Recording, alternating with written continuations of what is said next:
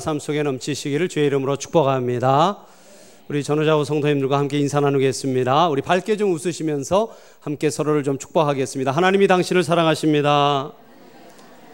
하나님이 당신을 축복하십니다.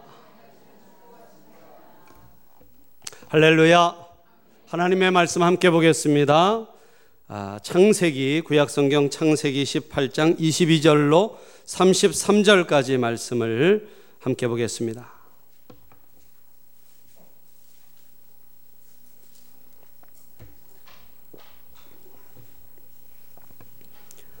창세기 18장 22절로 33절 말씀 교독합니다. 그 사람들이 거기서 떠나 소돔으로 향하여 가고 아브라함은 여호와 앞에 그대로 섰더니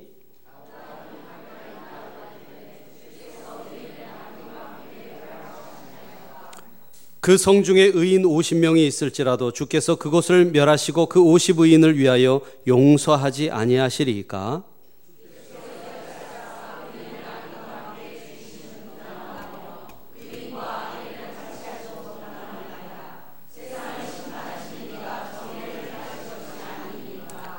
여호와께서 이르시되 내가 만일 소돔 성읍 가운데에서 의인 50명을 찾으면 그들을 위하여 온 지역을 용서하리라.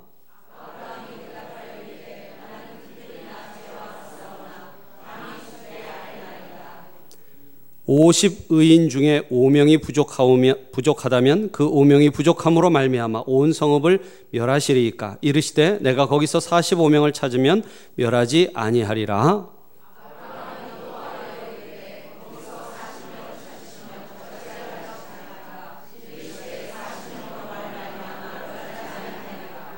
아브라함이 이르되 내 주여 노하지 마시옵고 말씀하게 하옵소서. 거기서 30명을 찾으시면 어찌하려 하시나이까? 이르시되 내가 거기서 30명을 찾으면 그리하지 아니하리라.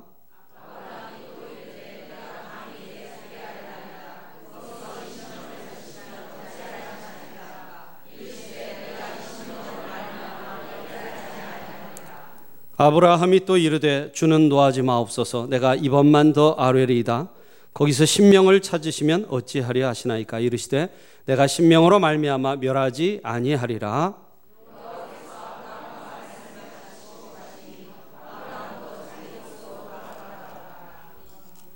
아멘. 우리 시간 말씀 나누기 전에 찬송 한곡 하나님 앞에 드리고 함께 말씀 나누겠습니다. 우리 찬송가 91장 슬픈 마음 있는 사람 우리 찬양하실 때 어깨를 쫙 펴시고 우리 힘차게 박수하시면서 찬양하겠습니다.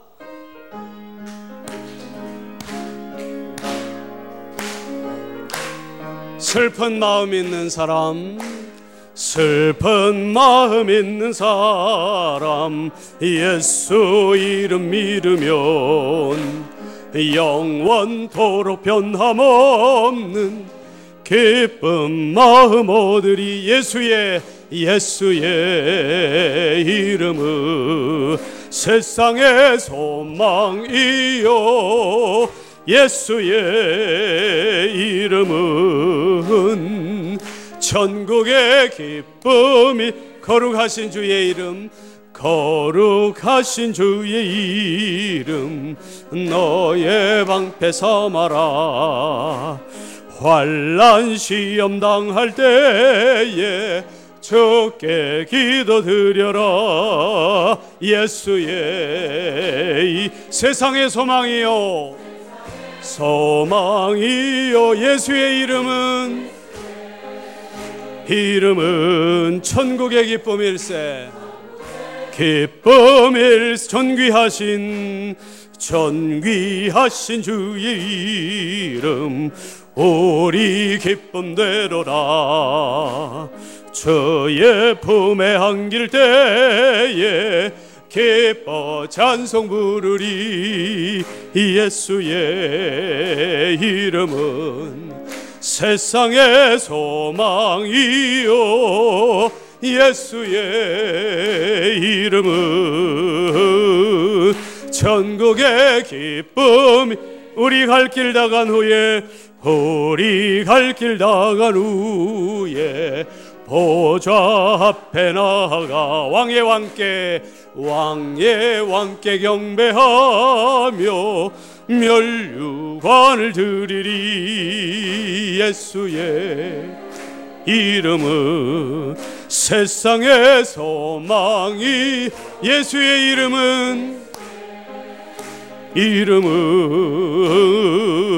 전국의 기쁨일세 할렐루야 오늘 슬픈 마음이 주 안에서 모두 기쁜 마음으로 변화되기를 축복합니다 우리 오늘 함께 읽은 창세기 18장의 말씀을 가지고 나라를 위한 믿음의 기도 아, 두 번째로 우리 함께 잠시 말씀의 은혜를 나누기를 원합니다. 아, 올해는 6.25 전쟁이 일어난 지 64주년을 맞는 그런 해입니다.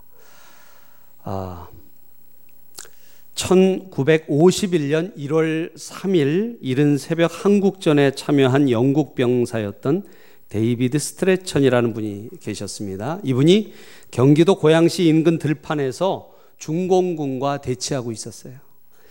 그는 최전방 참호 속에 있었습니다. 갑자기 그의 코앞에 중공군이 불쑥 나타났어요. 그는 거의 무의식적으로 방아쇠를 당겼습니다. 적병의 몸이 그의 머리를 스치고 참호 속으로 떨어졌어요. 이 영국 병사는 자기보다 더 어려 보이는 중공군 병사가 바로 자기 밑에서 신음하면서 4시간에 걸쳐 숨을 거두는 모습을 지켜봐야 했습니다. 한국전이 끝난 후에 그는 영국으로 돌아가 전역을 하게 됩니다. 그런데 전역 수십 년이 지난 어느 날 그는 영국 자택 침실에서 악몽을 꾸다가 그의 침실로 걸어 들어오는 생생한 어떤 인기척을 느끼고 깨어서 일어납니다. 60년 전 그가 죽인 중공군이 피 묻은 군복을 입고 그의 발치에 서 있었습니다. 그 후 상당히 오랜 시간 자주 이 데이비드 스트레처는 이 중공군 병사의 방문을 받아야만 했고 이로 인해서 정신과 치료를 받게 됩니다. 아주 오랜 동안 정신과 치료를 받았어요. 정신과 의사가 당신의 증세를 치유하기 위해서 한국을 방문할 것을 권면했습니다. 한국에 한번 다시 돌아가 보십시오. 여러분, 한국에 가고 싶었을까요? 가고 싶지 않았을까요? 가고 싶지 않았을 것입니다. 가고 싶지 않은 악몽 같은 한국이었어요. 예. 전쟁은 영화에서나 아, 낭만적으로 보일 때가 있지 참으로 참혹한 것이 아니겠습니까? 그러나 그는 치료를 위해 한국에 돌아왔고 그가 기대한 한국과 전혀 달라진 새로운 한국을 발견하게 됩니다. 그는 전쟁과 죽음, 배고픔과 전혀 다른 번영한 한국을 처음에는 믿을 수가 없었어요. 네. 공항에서부터 버스를 타고 쭉 서울 시내를 들어오는데 믿을 수가 없는 거예요. 도대체 믿을 수가 없었어요. 그런데 그의 한국 방문 도중 하루는 이 벨트 버클이 이 고장이 나서 아, 가죽 수선집에 들어갔다고 합니다. 들어가서 이제 이 벨트 버클을 좀 고치려고 의뢰를 했는데 예, 주인이 그가 한국전 참전 용사라는 사실을 알게 됐어요. 이야기를 나누다가 그가 참전 용사임을 알게 된 주인은 감사의 인사를 건네며 수선비를 받지 않았다고 합니다. 예. 그 집을 나오면서 이 데이비드 스트레처는 자기의 존재의 깊은 곳에서 솟아오르는 아주 뭉클한 어떤 감동과 함께 자기도 모를 뜨거운 눈물이 그의 뺨을 타고 흘러내리는 것을 경험했다고 합니다. 내가 결코 헛된 일을 위해 이 땅에서 피 흘려 싸운 것이 아닌 것을 확인하는 순간이었던 것입니다. 아, 내 희생, 내 젊은 날의 희생이 헛되지 않았구나. 그것을 확인했다는 거예요. 그리고 그후 중공군의 환영은 다시 나타나지 않았다고 또 다시 그를 괴롭히지도 않았다고 합니다. 영국의 더 타임스지 서울 특파원 앤드류 셀먼이라는 기자가 쓴 예, 기사입니다. 여러분 이 데이비드 스트레천이라는 병사를 괴롭힌 것은 전쟁의 고통이나 아, 비극 그것만이 아니라 전쟁의 정당성이었어요. 과연 내가 여기서 이 전쟁터에서 피를 흘리며 싸울 만한 가치가 있었던 것이냐. 이것이 오랫동안 그의 마음 속에 그를 괴롭혀왔던 문제 중에 하나였다는 것입니다. 자신의 생명을 걸었던 이 전쟁에 과연 정의라는 명분이 있었는지 내가 청춘을 걸고 싸울 만한 의의가 있었느냐는 물음이었던 것이죠. 그런데 여러분 아주 오래 전에 아주 오래 전에 에, 믿음의 조상 아브라함에게도 똑같은 갈등이 그를 괴롭혔습니다. 하나님께서 소돔과 고모라 성에 넘치는 죄악을 보고 심판을 작정하신 것이죠. 그러나 아브라함은 이 하나님의 결정을 두고만 볼 수 없었습니다. 그래서 하나님 앞에 나와 소돔과 고모라를 위해 중보 기도를 드리기로 했어요. 여러분 오늘 바로 우리가 읽은 내용이 바로 이 아브라함의 중보 기도의 내용이에요. 예. 우리식으로 말하면 나라와 민족을 위해 기도하기로 한 것입니다. 왜 그는 기도해야만 했을까요? 그의 중보를 통해 우리가 나라와 민족을 위해 기도해야 할 진정한 이유를 우리도 오늘 이 본문을 통해서 찾기를 원합니다. 왜 우리가 나라와 민족을 위해서 기도해야 할까요? 여러분 똑같은 제목으로 두 주 전에 제가 설교를 했어요. 네, 나라를 위한 믿음의 기도. 나라와 민족을 위해 왜 기도해야 될까요? 대부분 여러분 이런 마음으로 기도합니다. 구국 기도를 할 때, 나라를 위해서 기도할 때요. 소극적으로는 다시는 6.25와 같은 전쟁의 고통과 비극이 반복되지 않기 위해서. 예, 그렇죠. 물론 그렇습니다. 여러분, 이 땅에 전쟁이 일어나서는 안 되겠어요.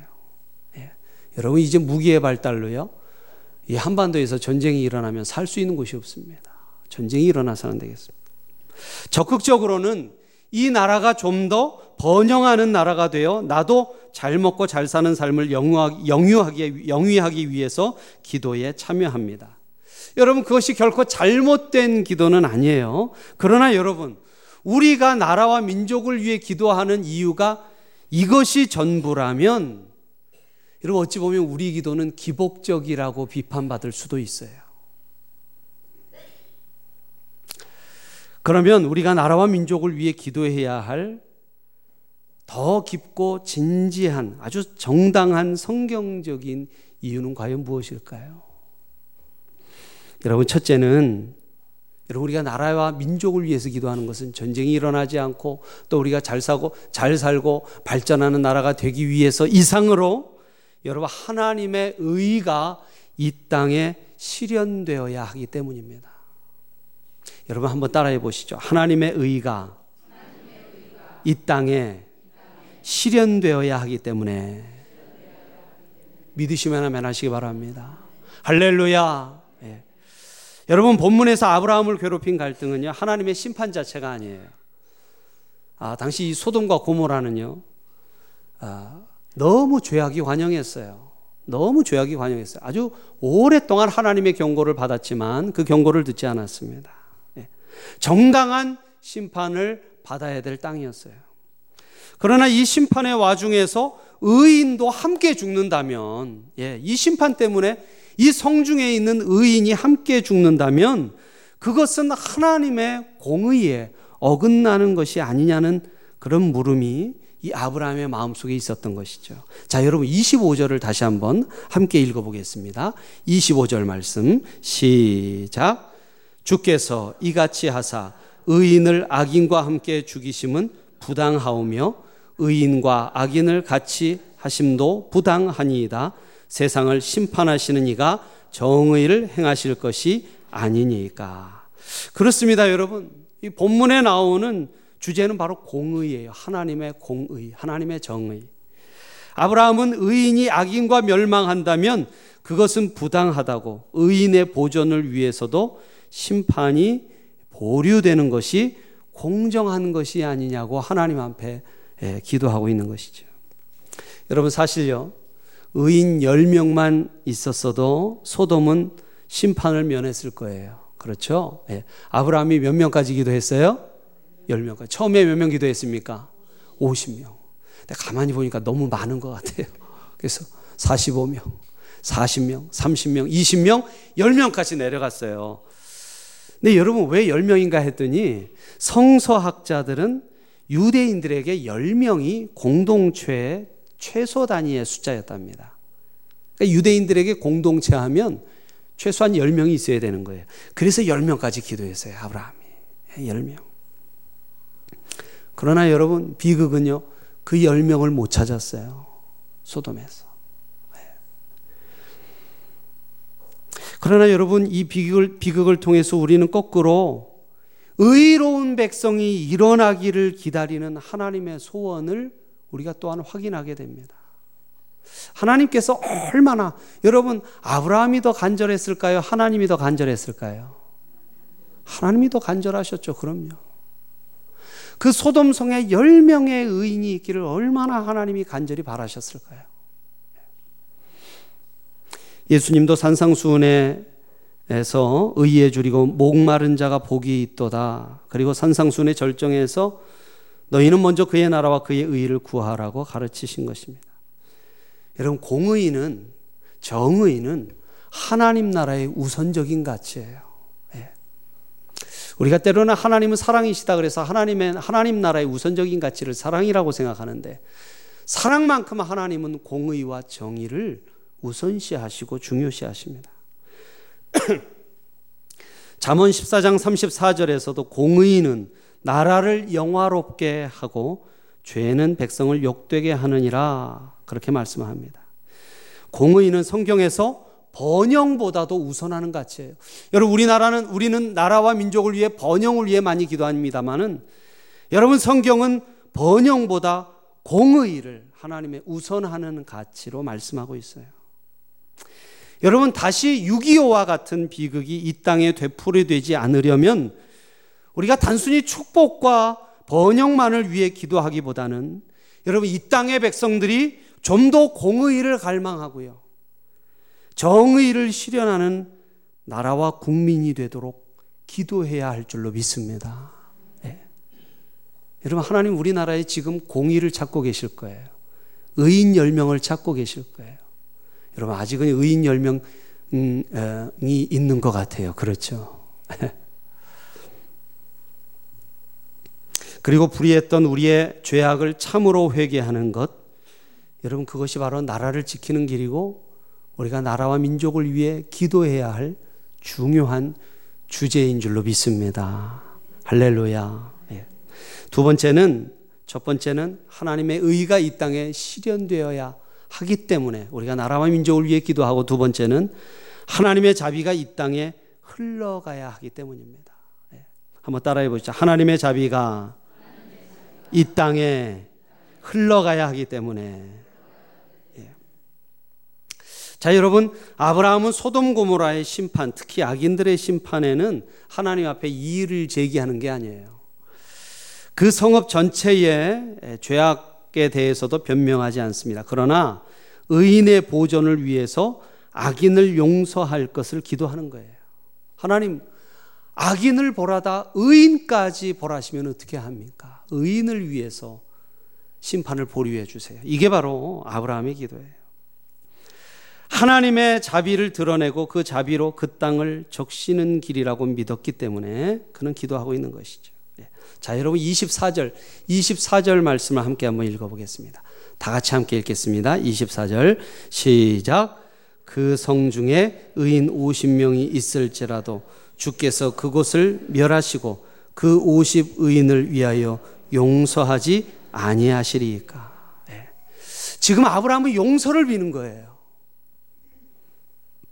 용서는 하나님의 자비의 성품이기 때문에 가능한 일이었고 이 용서를 통해 아브라함은 그 땅의 백성들이 하나님의 자비를 알게 되기를 기도하는 것입니다. 그래서 무려 여섯 번이나 기도하잖아요. 예. 여섯 번이나 용서를 탄원합니다. 의인 50명을 찾으시면, 다시 45명을 찾으면 40명, 30명, 20명, 마지막에 10명을 찾으면 용서해 주십사. 기도하고 있는 것이죠. 여러분 예레미야 애가 3장 22절에 보시면 이런 말씀이 있습니다. 여호와의 인자와 긍휼이 무궁하심으로 우리가 진멸되지 아니함이니이다. 여러분 여기 선지자는 우리가 아직 살아 있는 이유는 하나님의 자비와 긍휼 때문이라고 말합니다. 지금 아브라함은 죄 많은 소돔 백성을 용서하심으로 이런 하나님의 자비가 그 땅에 흘러가는 것을 보고 싶어 한 거예요. 하나님 용서해 주세요. 그래서 하나님의 용서와 자비가 세상 가운데 넘치는 것을 아브라함은 보고 싶은 것입니다. 그래서 기도하고 있는 거예요. 여러분, 결국 하나님이 소돔과 고모라를 심판하심으로 그의 공의를 드려, 드러내셨지만 한편으로 아브라함의 중보에 응답하셔서 조카, 아브라함의 조카였던 롯을 구원하시고 그의 백성을 보존하심으로 또한 하나님의 자비를 드러내셨습니다. 예, 모두 멸하신 것이 아니에요. 롯의 가족을 구원하셨어요. 그래서 그의 자비를 드러내셨습니다. 여러분, 6.25 전쟁이 일어났을 때, 예. 여러분, 유엔의 참전 결의로 이 나라가 보존된 것은 여러분, 주의 용서를 비는 이 땅, 이 백성들의 기도에 응답하신 하나님의 자비가 있었기 때문에 가능했는 줄 믿습니다.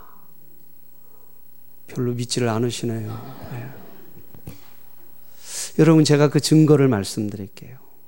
6.25 전쟁을 둘러싼 교회 동정을 기록한 문서들을 살펴보면 두 장소에서의 의미 있는 기도회가 있었음을 알 수 있습니다.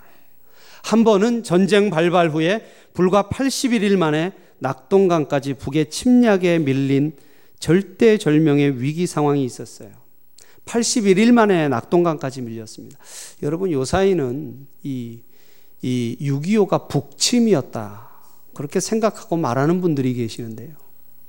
네, 여러분, 그것은 참 옳지 않은 말입니다. 왜냐하면, 만약에 남한이 북을 북침했다면 준비를 했겠죠. 그렇죠? 준비를 했는데 어떻게 81일 만에 낙동강까지 밀리겠어요. 어쨌든 여러분 그 절대절명의 위기 상황에서 300여 명의 목사님들이 부산 대신동 초등학교에 모여 일주일 동안 금식하고 회개하며 나라를 위해 기도했다고 합니다. 정말 생명을 걸고 기도하셨대요, 그때. 그런데 그때가 장마철이었는데요. 장마철이었음에도 불구하고 아주 화창한 날씨가 지속이 됐습니다. 그래서 미국의 B-29 폭격기가요, 낙동강을 3일 동안 폭격해서요, 낙동강 전선을 적이 넘지 못한 일이 일어났다고 합니다. 네. 기적이었다는 거예요. 당시에는 그 상이, 그 상황이 완전한 기적이었다는 것이죠. 이어서 부산으로 피난온 교역자 250여 명을 수용했던 부산 초량교회에서 여기에 숙식한 교역자들을 중심으로 민족을 위한 또 하나의 구국 기도회가 시작되었다고 합니다. 이 기도회는 당시 경남도지사 초량교회 양성봉 장로님이라는 분과 또 부산으로 피나온 피난온 이승만 대통령도 참여했고 한상동 목사님이 중심이 되어 가슴을 찢는 회개 운동이 일어났다고 해요. 오늘날 어, 초량교회 홈페이지 이 교회 역사에 보면 당시를 6.25 사변으로 피난동포 수용, 국난 극복 수양회에서 통회 운동을 전개하다 그렇게 기록하고 있습니다. 그리고 그 다음 누구도 예상하지 못한 9월 15일 메가더 장군의 인천 상륙 작전이 일어나서 전세는 역전되고 극적으로 이 땅의 절반만이라도 자유와 번영의 땅으로 남을 수 있는 주의 자비와 은혜가 부어진 것입니다. 당시 부산의 지도자들은 이것이 기도의 힘인 것을 누구도 의심할 수 없었다고 회고해요. 네. 기도하고 났더니 하나님의 임재와 은혜와 자비가 임하였다는 것을 너무나 뼈저리게 느꼈다는 것이죠. 당시 기도회에선 초량교회를 설립한 베어드 선교사라는 분이 계셨어요. 베어드 선교사. 한국명으로는 배위량인데요. 그분의 부인 되시는 분이 작사한 찬송가가 가슴을 찢으며 아주 반복적으로 불리워졌다고 합니다. 어떤 찬송이냐면요. 멀리 멀리 갔더니 처량하고 곤하며 슬프고도 외로워 정처 없이 다니니 예수 예수 내 주여 지금 내게 오셔서 떠나가지 마시고 길이 함께 하소서. 네. 여러분 이 찬송은요. 우리 민족이 절체절명의 위기에서 우리 민족을 버리지 말아 달라는 애통의 기도였던 것입니다. 예. 이런 기도가, 이런 중보가 여러분 그 당시 우리나라를 지켰던 거예요. 여러분 만약 그렇다면 어, 동일한 기도가 지금도 이 나라 이 민족을 위해 필요하지 않겠습니까? 여러분 지금도 우리가 기도함으로 이 나라와 민족을 하나님이 굽어 살피시고 하나님의 자비와 긍휼과 용서의 강물이 우리나라에 흐르게 될 줄로 믿습니다. 할렐루야. 제가 오늘 이 설교의 시작을 한국전 참전 영국 병사였던 스트레천이라는 분의 이야기를 시작했습니다. 그는 더 타임스 기자 앤드류 셀먼과의 인터뷰에서 자신의 한국 방문 경험을 회고하다가 어, 기자에게 이렇게 질문을 했대요. 예, 오히려 기자에게 이렇게 질문을 했대요. 주는 것과 giving, 주는 것과 사랑하는 것, loving 사이에 차이가 무엇인지 아십니까? 그렇게 물어놓고 자기 스스로 질문에 대답을 했대요. 둘 사이엔 차이가 없어요. 50년 전 나는 내 일생의 1년을 한국에서 바쳤어요. 나의 작은 공헌이 한국 사람들에게 어떤 도움이 되었는지 잘 모르고 살았습니다.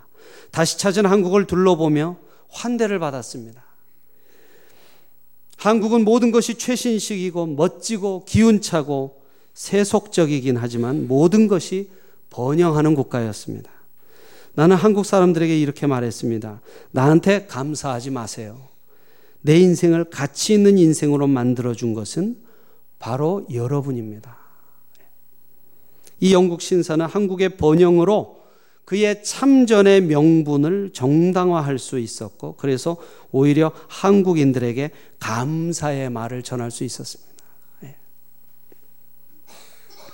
여러분, 그런데요, 6.25 전쟁의 정당성은 이 한 명의 병사의 에, 에, 이 고백으로만으로는 충분하지 않습니다. 여러분 역사상 유례가 없었던 비극적인 전쟁의 고통을 겪, 지 않았습니까? 예. 이 나라 이 땅의 전쟁에 예, 교훈을 받은 결과로 이 땅에 사는 사람들이 전보다 훨씬 더 진지하게 하나님의 공의와 정의에 관심을 갖고 정의의 실천을 위해 일하고 있으며 그리고 그동안 우리의 불의함과 무자비와 이기심과 증오를 뉘우치는 진지한 회개의 역사가 일어나고 그래서 이 땅에 죄를 사하시는 하나님의 자비와 사랑이 흘러갈 수 있다면 여러분 그때 비로소 우리는 이 전쟁을 필요했던 전쟁이라고 그 정당성을 부여할 수 있다고 생각해요.